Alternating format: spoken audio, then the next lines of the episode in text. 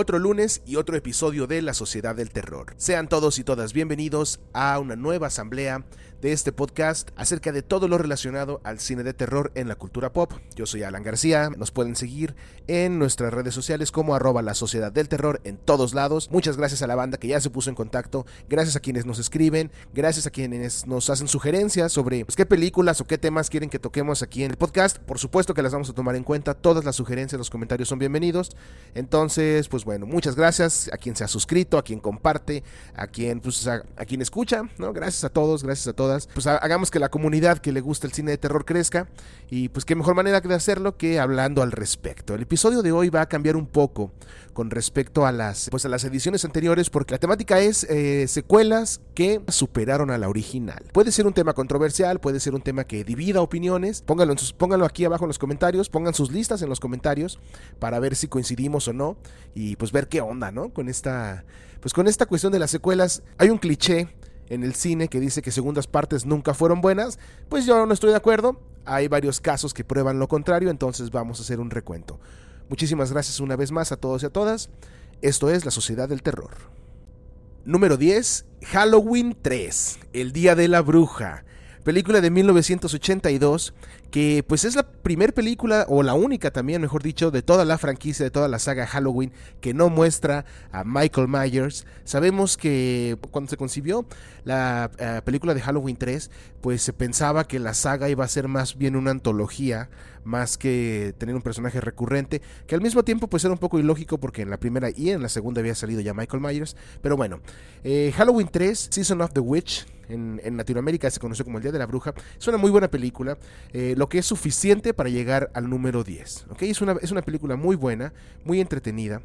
Eh, aunque quizá no supere la primera entrega como tal, digo, tomando en cuenta de que pues son dos diferentes historias, dos narrativas, etcétera.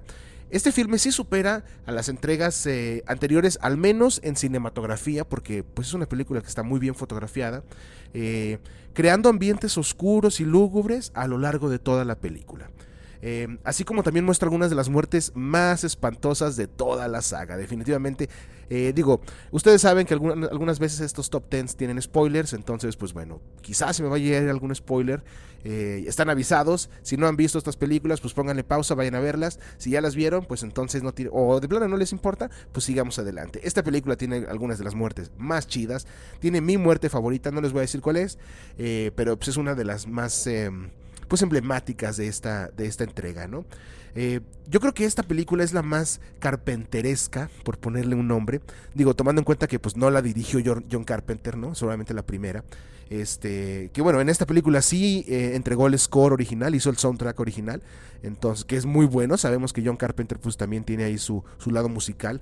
Entonces, pues bueno, Halloween tres, El Día de la Bruja, fue una película que yo creo fue muy adelantada a su tiempo, ¿sí?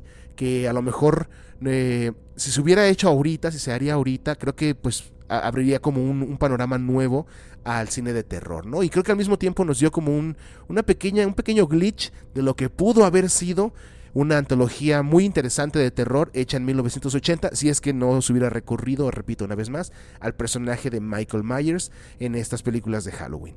Eh, la entrega número tres, El Día de la Bruja de mil novecientos ochenta y dos, ocupa el número diez. Muy buena película, bastante recomendable. Número nueve, Hellraiser dos, Puerta al Infierno. Así es, Hellraiser dos, Hellbound, eh, película de mil novecientos ochenta y ocho, dirigida por Tony Randall y escrita por Clive Barker, ¿sí? Quien es el director de la, obviamente, de la entrega número uno. Es este, pues es la secuela de Hellraiser, el universo donde vive Pinhead y sus amigos. Que pues esta película bien pudo haber tenido el nombre de El Colchón Asesino, ¿no? Eh, porque a, a partir del colchón donde muere Julia en la película número uno, ya les había dicho que iba a haber spoilers, no me importa.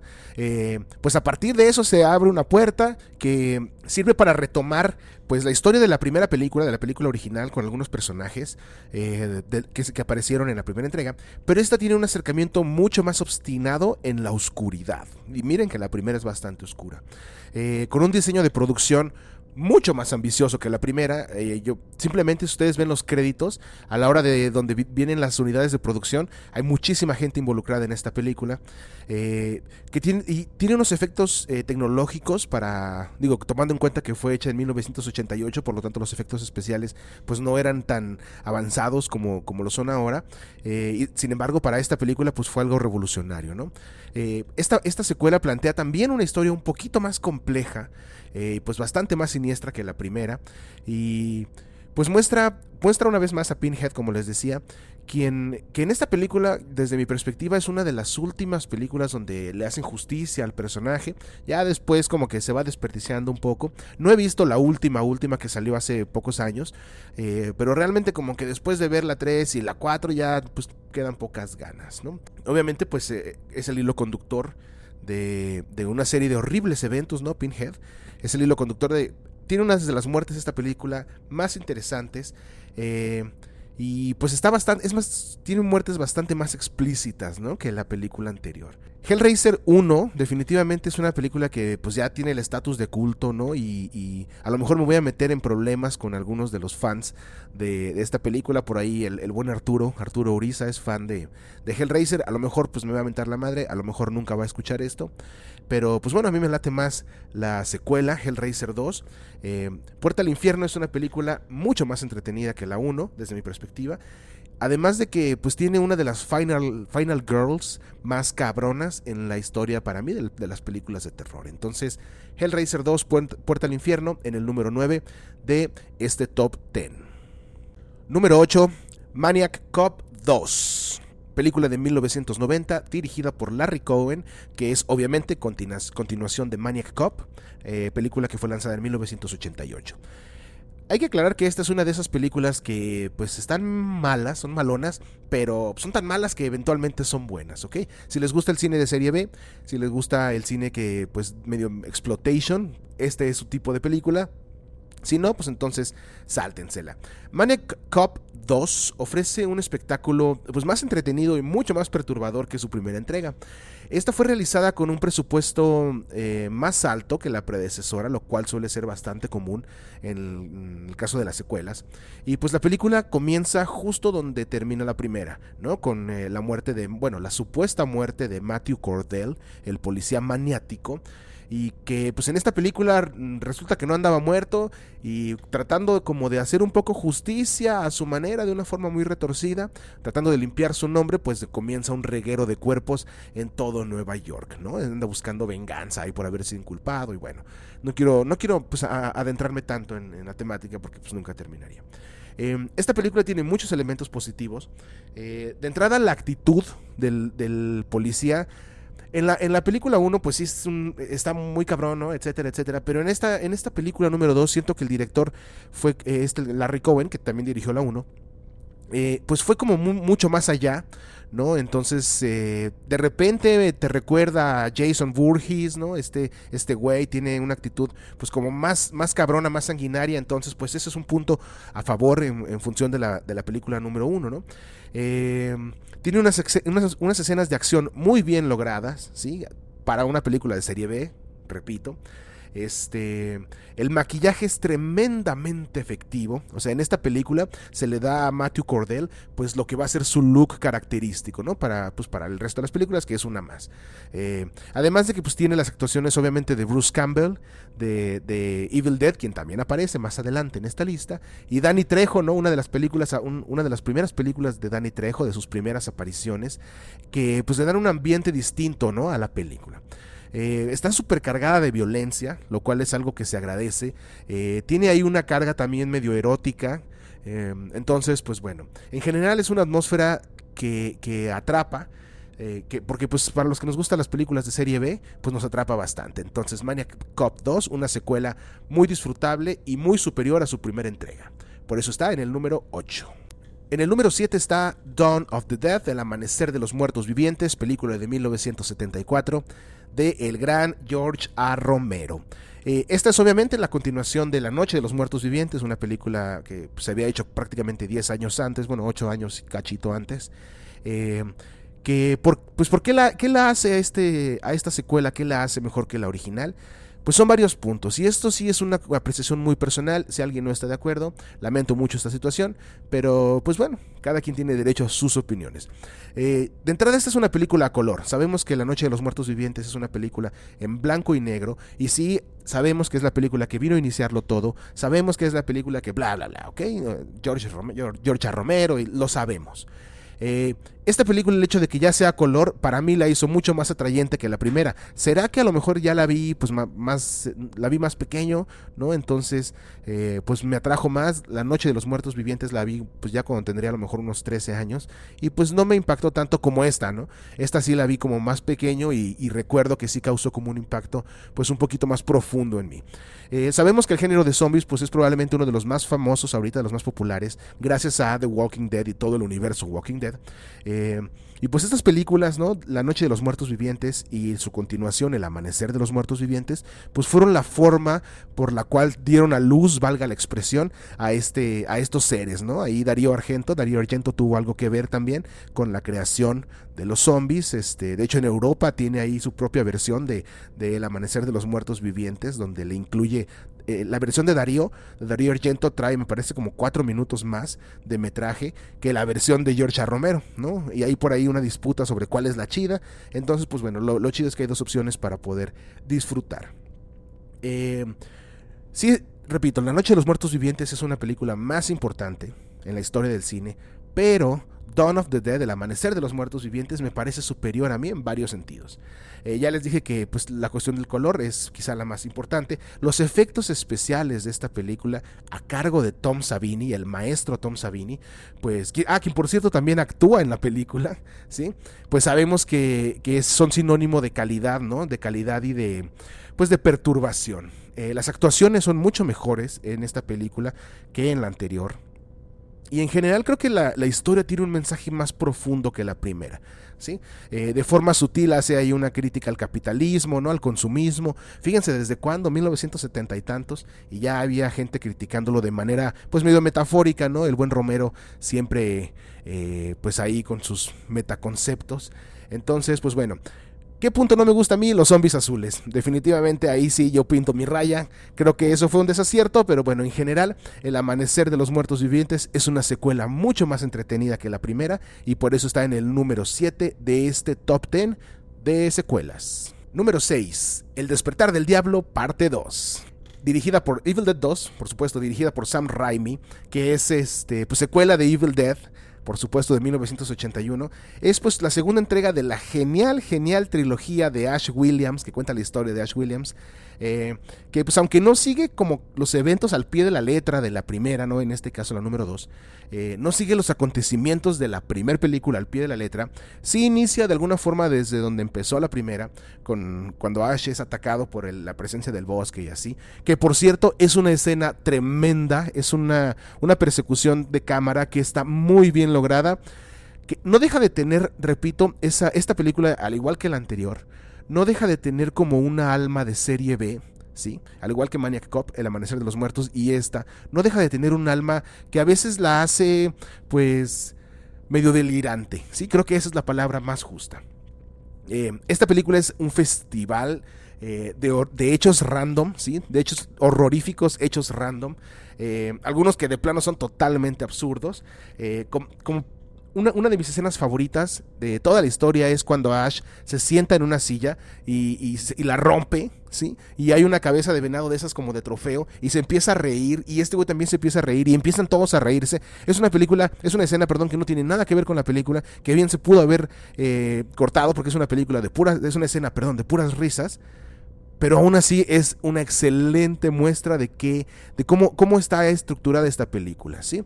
Eh, el tono general pues se siente bastante ligero, eh, logrando así una película que calza muy bien elementos gore con, con cuestiones como seres poseídos, eventos, fuerzas sobrenaturales y pues obviamente una dosis muy alta de humor negro, logrando así un filme dinámico donde siempre hay algo pasando en la pantalla. Ya sea algo espeluznante, algo chistoso, algo perturbador, pero siempre hay algo en la, en la pantalla que te impide quitar los ojos de ella, ¿sí? El monstruo, mención especial, el monstruo final de esa película, excelente, eh, pues excelentemente bien logrado, ¿no? Eh, Y sorprendentemente bien logrado también, dada la, pues, la poca, el poco presupuesto con el que contaron, ¿no? Tenían muchas ganas y poco presupuesto, lo cual suele ser, pues, una combinación ganadora. Entonces, pues, Evil Dead dos sienta las bases a lo, para lo que sería, pues, Army of Darkness, que es la entrega número tres, que pues ya ahí tuvo, mmm, pues ya un tono mucho más de comedia que de terror, eh, que perdió, pues, ahí desde mi perspectiva como la... pues la base, ¿no? Entonces ya se convierte más bien en una película chistosa. Pero la número dos es definitivamente una entrega mejor hecha, mejor fotografiada, mejor actuada, mejor producida y en general mejor que la entrega original. Evil Dead dos en el punto número seis. Y entramos ahora sí a la parte cara, el número cinco. Viernes trece parte cuatro, el capítulo final. Sí, esta película de mil novecientos ochenta y cuatro, dirigida por Joseph Zito, ocupa el quinto lugar en nuestro top diez de secuelas que fueron superiores a la original. Eh, de entrada hay que hablar de la saga de Viernes trece porque tiene varias características, ¿no? La primera es que eh, hay al menos dos o tres películas de la saga que son mejores que la original, al menos desde mi perspectiva. Y eso se ve reflejado en cuando tú le preguntas a una persona integrante del fanbase de Viernes trece cuál es su película favorita. Es muy raro que alguien, de, de la saga obviamente, de la franquicia, es muy raro que alguien te responda que es la primera. Por lo general te van a decir que es alguna de las secuelas. ¿Por qué? Pues porque son mejores, ¿no? Siendo honestos. Además de que, pues Viernes trece es una, es una franquicia muy irregular. Sí, tiene películas buenas, tiene películas mediocres, tiene algunas muy malas. Entonces, pues bueno, creo que el, el capítulo final de Final Chapter, Viernes trece parte cuatro, eh, es uno de los puntos, si no es que el punto más alto en la franquicia. ¿Por qué? De entrada tiene todo lo que buscas en una película de Jason. Muertes excepcionales, de las muertes memorables, ¿sí? Tom Savini estuvo detrás de los efectos especiales. Una vez más, Tom Savini es mencionado en esta lista, creo que por tercera ocasión, ya no sé, no me recuerdo en cuál. Eh, entonces, pues, muertes memorables, ¿sí? Este, actuaciones y personajes muy buenos, algo que no se puede decir de todas las entregas de esta saga. Estos personajes están muy bien escritos, o mejor escritos, ¿no? Siendo honestos, también tienen ahí sus, pues, sus bemoles. Eh, la aparición de Tommy Jarvis, ¿sí? En esta es la primera entrega, la número cuatro, donde aparece este personaje, quien se convierte como una especie de enemigo de, de Jason, ¿no? Aparece en la tres y luego, no, aparece aquí en la cuatro, luego en la cinco, luego en la seis. Entonces, pues bueno, en esta película, pues Corey Feldman, este actor que eventualmente pues alcanzaría su punto más alto en la segunda década de los ochenta, eh, pues interpreta ahí a Tommy Jarvis, repito, uno de los eh, pues de los pocos que han logrado matar a Jason. Yo les dije que había spoilers, ni modo.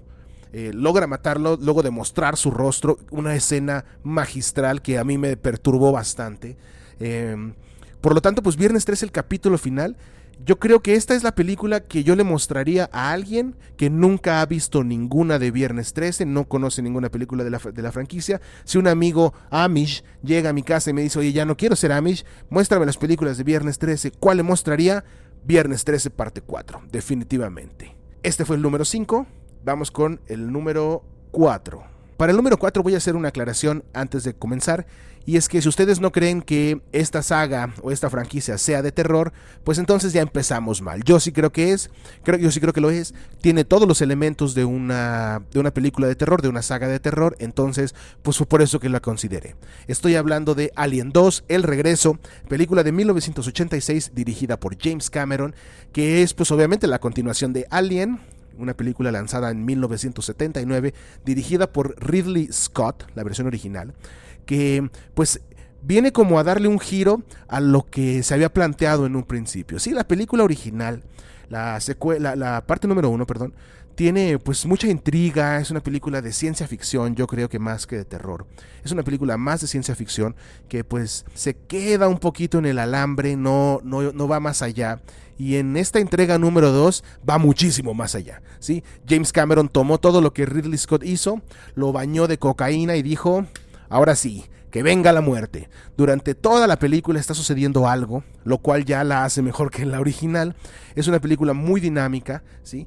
Que la creatividad en esta película y la lana, pues la lana y la creatividad, pues se desarrollan eh, de una manera magistral, ¿sí? Esta es una secuela eufórica, es una película eufórica con mucha más acción en pantalla, repito, que, y que pues hasta la fecha sigue siendo celebrada como una de las películas más importantes del género, ¿sí? Eh, James Cameron demostró que lo podía hacer todo. Ya sabemos que él ha dirigido pues algunas de las películas más importantes en algunas décadas, de las últimas décadas. Entonces, pues bueno, con Aliens dos, con Alien, Aliens o Alien dos, El Regreso, pues se ganó un lugar también en el mundo del cine de terror. Hay quien prefiere la película original, hay quien prefiere la película de Ridley Scott, ¿sí? La número uno.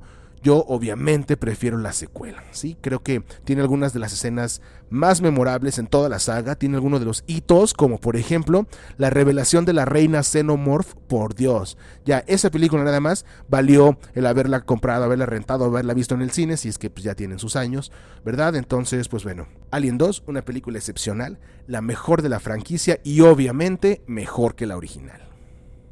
En el número tres tenemos a Child's Play dos. Así es, Chucky, el muñeco diabólico, parte dos, película de mil novecientos noventa. Sin, les dije que iba a ser controversial, a mí me gustan mucho esas películas, yo considero que Chucky es uno de los íconos del terror, aparte de que me, me parecen películas muy entretenidas, entonces pues era imposible que no se encontrara en esta lista. Esta película, la número dos, eh, escrita por Don Mancini, quien es el, el escritor, creador, director de la, de la primera entrega, Eh, fue dirigida por John Lafia, ¿sí? Que es pues otro, un co-creador de, de Chucky y del muñeco diabólico. Eh, y es por mucho mi favorita de la franquicia, ¿sí? Sabemos que Chucky ya tiene muchas, muchas entregas. Eh, yo considero que las primeras tres se cuecen aparte, ¿sí? Son unas, son, las primeras tres son una franquicia y a partir de la cuatro, la novia de Chucky y todo eso, ya se, esas son consideradas otra cosa, ¿ok? Eh, las primeras tres películas son muy buenas, son perturbadoras y la número dos eh, es considerada, pues, por consenso general entre los fanáticos, la mejor de la saga, ¿sí? Eh, la mayoría de los que pertenecemos al fanbase, al fanbase estamos de acuerdo. Esta película nos muestra el Chucky que todos quisimos ver en la primera, pero que no se nos dio, ¿sí? Varios y varias estoy seguro que van a coincidir conmigo con que la número uno, la película uno tenía mucho potencial, ¿no? Con un Chucky, con un personaje muy interesante, pero pues que como que se, me, se, se quedó ahí como también medio en el alambre, como que no, no supieron aprovechar ese potencial que tenía, y pues en la número dos lo aprovecharon y muy bien. Que en esta, es en esta película en la que empiezan a darle como el, la transición a Chucky, eh, a este ser como pues medio malvado, bastante malvado, medio chistoso, con esos punchlines, ¿no? Con esos comentarios eh, pues graciosones, que en la número tres explotan mucho más, eh, pero es aquí donde empieza, ¿no? Y creo que alcanza un balance pues bastante justo. Eh, en esta película la estrella sí es Chucky, sí, sí es el, el protagonista, entonces se siente, y pues creo que esta película en particular entrega uno de los mejores tercer, tercer actos, ¿sí? Entendiendo pues la, la división cinematográfica de, de los actos, eh, creo que esta película entrega un tercer acto muy bueno. Eh, si ustedes recordarán, sucede ahí en la fábrica de juguetes, donde pues prácticamente empieza todo. Este, que bueno, también la, las primeras partes están bastante creepy, ¿eh? Los primeros actos también están bastante creepy, pero este, híjole, tiene una atmósfera de verdad terrorífica. Entonces, eh, Child's Play dos, Chucky el muñeco diabólico dos, es una secuela prácticamente perfecta, un slasher muy entretenido y una entrega digna de un lugar en la historia del cine de terror. Número dos, casi llegando al punto de honor, se encuentra, obviamente, hablé de ella la semana pasada y creo que es uno de los puntos más altos en cuanto a la historia de las secuelas de terror se refiere, es obviamente Scream dos, Grita y vuelve a gritar. Película de mil novecientos noventa y siete dirigida por Wes Craven, que es obviamente continuación de Scream. Película que fue un éxito comercial, ya hablamos al respecto. Como dato curioso, les eh, acabo de encontrar este dato que es interesantísimo. Scream estuvo en cines desde diciembre de mil novecientos noventa y seis hasta mayo de mil novecientos noventa y siete, algo que ahorita pues es impensable, sabiendo que las películas no duran tanto en cartelera, pues Scream estuvo ahí sus mesecitos. Eh, además de que pues se volvió un fenómeno cultural que, al igual, digo, siendo, siendo justos, con todas proporciones guardadas, cuando salió Halloween en mil novecientos setenta y ocho, pues eso vino como a dar un revival para el cine de terror, para el cine slasher, y Halloween pues fue el mismo caso, ¿sí? A partir de que salió, eh, perdón, y Scream fue el mismo caso. A partir de que salió la primera película en mil novecientos noventa y seis, la película de Scream, eh... pues empezaron a salir otras películas, sé lo que hicieron el verano pasado, ya hablamos al respecto, cine de los noventa, entonces pues bueno, eh, Scream vino como a reavivar esta, eh, pues esta modalidad del cine slasher, y Scream dos pues vino no solo a reavivarlo, sino a darle un giro frenético, ¿sí? Eh, de entrada, pues la primera escena donde aparecen, a, a, recuerden que hay spoilers, ¿eh? Ya, ya lo dije. La primera escena de la película donde aparecen Omar Epps y Jada Pinkett Smith, quien eventualmente se convertiría en la esposa de Will Smith, aparecen en el cine, eh, y dentro del cine los matan, ¿sí? Los primeros cinco minutos y ya ves muertos, pues eso ya plantea o da la idea de que es una película sangrienta, ¿no? La clase de película que se viene. Eh, uno de los puntos en los cuales eh, esta película es superior a la original es sin duda el cast, ¿sí? Eh, las personas que aparecen en esta película son definitivamente un quién es quién de los noventa. Encontramos, eh, obviamente, pues está Sidney Prescott, ¿no? Interpretada por, eh, por Neve Campbell. Está Dewey Riley, los personajes eh, de, Neve, de Neve Campbell. Dewey Riley, que es eh, David Arquette. Y Gail Peters, que es Courtney Cox, quien se lleva la película desde mi perspectiva. Este, siguen apareciendo, pero aparte de esos tres, aparece Sarah Michelle Gellar, Jerry O'Connell, Portia de Rossi, Timothy Olyphant, Rebecca Gayheart, etcétera, etcétera, etcétera. Rebecca Gayheart, quien eventualmente haría un papel excepcional en Érase una vez en Hollywood, Once Upon a Time in Hollywood, de, de Quentin Tarantino, pues bueno, aparece en esta película también, ¿no? Eh, pues la lista de, de actores sigue y sigue. Podemos, ya mencioné a Jada Pinkett, ya mencioné a Omar Epps. Entonces, pues el cast es muy importante en esta película, ¿sí? Eh, después del éxito de la primera, pues todos los actores quisieron aparecer en la segunda y se nota. Así como la primera entrega, que tiene una línea pues como medio de metaficción, donde pues se autorreferencia lo que pasa en pantalla, sucede en la vida real, etcétera. Esta película tiene esa misma metareferencia y esa, met- esa misma metaficción, porque durante la película se cuenta la historia de pues una secuela de terror, ¿sí? Que pues al- trae consigo pues varias muertes, ¿no? Al igual que en la primera. Entonces se vuelve, repito, autorreferencial, metafic- metaficcional, un trabajo muy bueno, muy interesante, eh, y la vuelve muy interesante, que lo vuelve obviamente una obra mucho más pulida que la primera, que sabemos que también es metaficcional, que también es referencia, ¿no? Entonces tiene esta película uno de los finales más sorprendentes de la saga, eh, ahí como haciendo un poquito alusión a Pamela Voorhees, quien... quien lo haya entendido o quien no, pues ya, ya ustedes sabrán. Entonces, pues Scream dos, grita y vuelve a gritar, es la mejor película número dos de una saga, ¿sí? Tal cual. ¿Por qué? Porque la número uno en mi lista, en cuanto a secuelas se refiere, no es una número dos, sino una número tres. ¿Ya adivinaron cuál? Pues ahorita vamos con ella, probablemente, no probablemente, la mejor secuela de terror que se ha hecho. La voy a mencionar a continuación, es mi recomendación de la semana, pero antes algunas menciones especiales. Películas que no alcanzaron un lugar en el top diez, pero que aún así considero son mejores que su primera entrega. Número uno, Saw. Sí, Saw. Yo creo que la número dos es una película más entretenida, más dinámica que la número uno. Luego encontramos a Phantasm dos, una película que da más miedo que la, que la número uno, está creo que mejor hecha. Eh, digo, la uno, la uno también es buena, pero Phantasm dos, El Hombre Alto, etcétera, creo que también es una secuela bastante buena. Eh, número tres, y aquí se me van a disculpar, La Masacre de Texas dos. Una película, pues una, sec- pues, una secuela diferente, ¿sí? Una secuela con un tono distinto que, pues si, lo, si la juzgas así, como una secuela diferente, la puedes disfrutar bastante.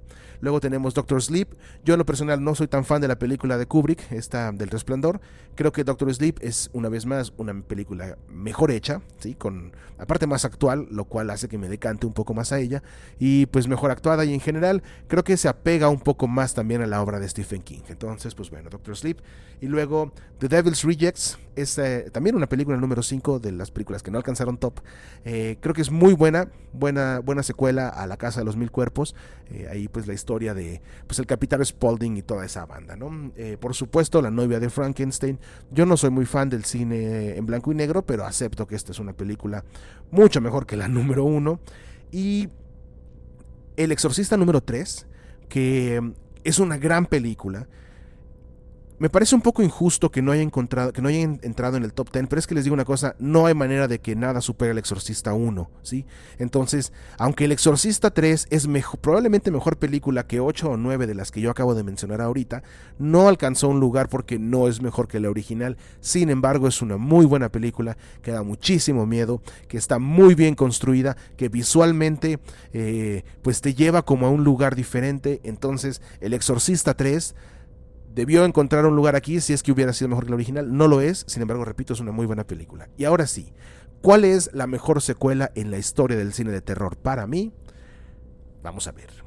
En el lugar de honor está, tan, tan, tan, tan, Pesadilla en la calle del infierno tres. Así es, Nightmare on Elm Street tres, Dream Warriors, película de mil novecientos ochenta y siete, dirigida por Chuck Russell, ocupa el punto más alto de esta lista, y es que, híjole, qué película, es probablemente mi película favorita de la saga de Freddy, un, uh, pues un ícono también, un ícono del cine de terror. Yo soy muy fan de esta saga, creo que es la que en general mantiene un mejor balance en todas sus películas. Hablábamos de que algunas, algunas sagas, algunas franquicias, pues sí son como muy, eh, muy disparejas en cuanto a calidad. Creo que, creo que Pesadilla en la calle del infierno, pues se mantiene pues en un, en un perfecto seis siete, en un balance seis siete durante toda la saga, lo cual ya es mucho decir. La primera película es muy buena también, ¿ok? Vamos partiendo de ahí. La primera película es muy buena también. Sin embargo, creo que todos los, fan, todos los fans de la saga estamos de acuerdo con que a esa película le sobran cinco minutos, ¿sí? Los últimos cinco minutos no debieron haber estado ahí. Eh, no diré más, ustedes vayan y véanla. No quiero arruinarles Pesadilla en la calle del infierno, que bueno, si no han visto Pesadilla en la calle del infierno uno, pues ¿qué están haciendo entonces, no?